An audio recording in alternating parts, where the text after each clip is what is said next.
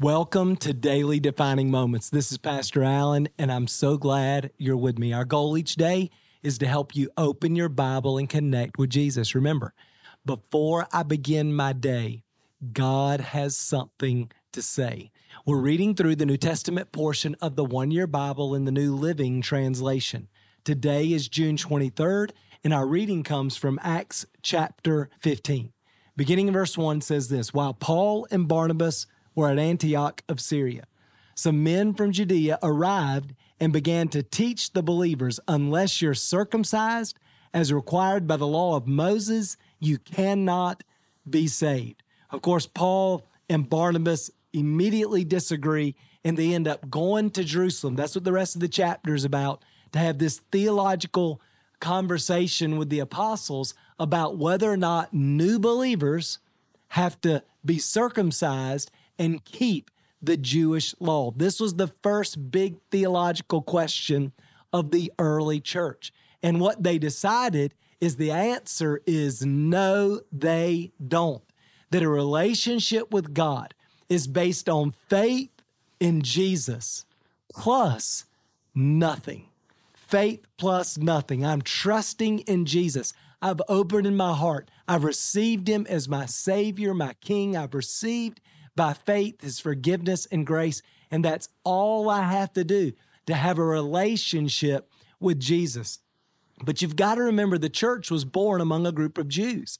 And so, because they've grown up in that tradition their whole life, now they've decided Jesus is their Messiah and they've trusted in Jesus, and that's good, but they're still hanging on to that law. Now, we've talked about this some before, but remember, in the Old Testament, there's three types of law the sacrificial law, which is all the sacrifices. Jesus has fulfilled that. The ceremonial law were the, the laws that set them aside as clean and distinguished them from the rest of the people on earth. Again, Jesus has accomplished that through his death and resurrection. The thing that distinguishes us now isn't adherence to those laws like circumcision, what distinguishes us now is the presence of the Holy Spirit who lives in us, which is what the whole book of Acts is all about. And then the third part of the law was the moral law, and it does carry over. So, what the apostles end up saying is you don't have to be circumcised, you don't have to follow those sacrificial ceremonial laws in order to have a relationship with God. That comes through faith in Jesus. But what they didn't do is they don't put aside the moral law. In fact, they go on to say, here's what we would like for you guys to do abstain from eating food sacrificed to idols, abstain from eating animals that have been strangled, or eating blood. Now, why would they point that out? Because that's a part of the ceremonial law. But because, again, the context is primarily Jewish, and this has been something that's been very important to them their whole life. What the apostles recognize is if we don't create a, a, boundary or understanding here, if we, if we don't adhere to some of these basic cultural issues, it's going to end up splitting the church. It's going to end up creating this division over something that really isn't that important. So let's go ahead and just settle this for the sake of unity, not as a way to enter into a relationship with God. Now, they also say abstain from sexual immorality, which is not part of the ceremonial law. That's part of the moral law because the moral law carries over. You remember Jesus in the Sermon on the Mount said, Listen, don't misunderstand. I didn't come to abolish the law, I came to fulfill it. And in the rest of the Sermon on the Mount, he doesn't lower God's moral standard in regard to how we relate to one another. No, he raises the standard, but he's also come through his death and resurrection and sending the Holy Spirit to empower us to actually keep that law. And the apostles say, listen, if we begin a relationship with God by faith in Jesus, why would we then heap on the backs of these new believers a burden that we ourselves were never able to carry and a burden that did not produce holiness in our life?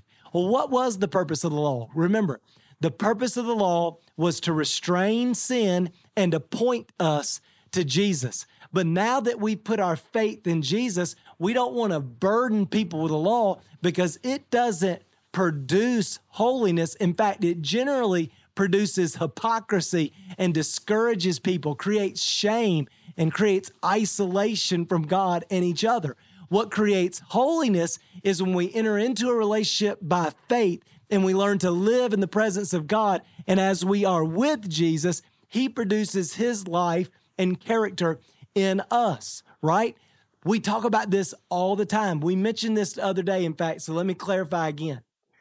Holiness does not create the connection, the connection creates holiness. Faith creates the connection. The connection to Jesus produces holiness in our lives. And so the early church is settling that issue. We come to a relationship with God by faith in Jesus. And as we learn to live in his presence, he produces holiness in our lives. And the same thing is true today. Listen, we begin a relationship with God by faith. And it's not these cultural issues that we have a tendency to, to get hung up on. It's learning to fall in love with Jesus. It's learning to live in his presence. And as we do, he heals our hearts and sets us free to love one another. This is why Jesus said the greatest commandment is to love God with all your heart, soul, mind, and strength. And the second greatest commandment is to love your neighbor as yourself. So as we draw near to God, that's what we're learning to do in this podcast, draw near to God every day so that He can heal and set our hearts free so that we can love our neighbor and point people to Jesus. And the early church was figuring that out. Hey, let me pray for you. Father, I pray that all of us would not lose sight of this truth. It is so important, so foundational to our faith. We begin a relationship with you by putting our faith in Jesus, by receiving his forgiveness and grace by faith. And as we learn to connect with you every day, to live in your presence, your presence, your heart is setting us free. It's healing us and leading us into holiness and a blessed life. Then our life becomes a powerful witness to our world. Rather than placing burdens and demands on people, we're leading them to Jesus, and you are providing freedom and rest and peace. So, God, help us, help us to stay focused on drawing near to you and living in your presence. We want to abide in you, and we trust you to produce your life in us. In Jesus' name we pray. Amen. Well, thanks again for being with me today. I hope this encourages you. Remember, before I begin my day, God has something to say. We'll see you again tomorrow.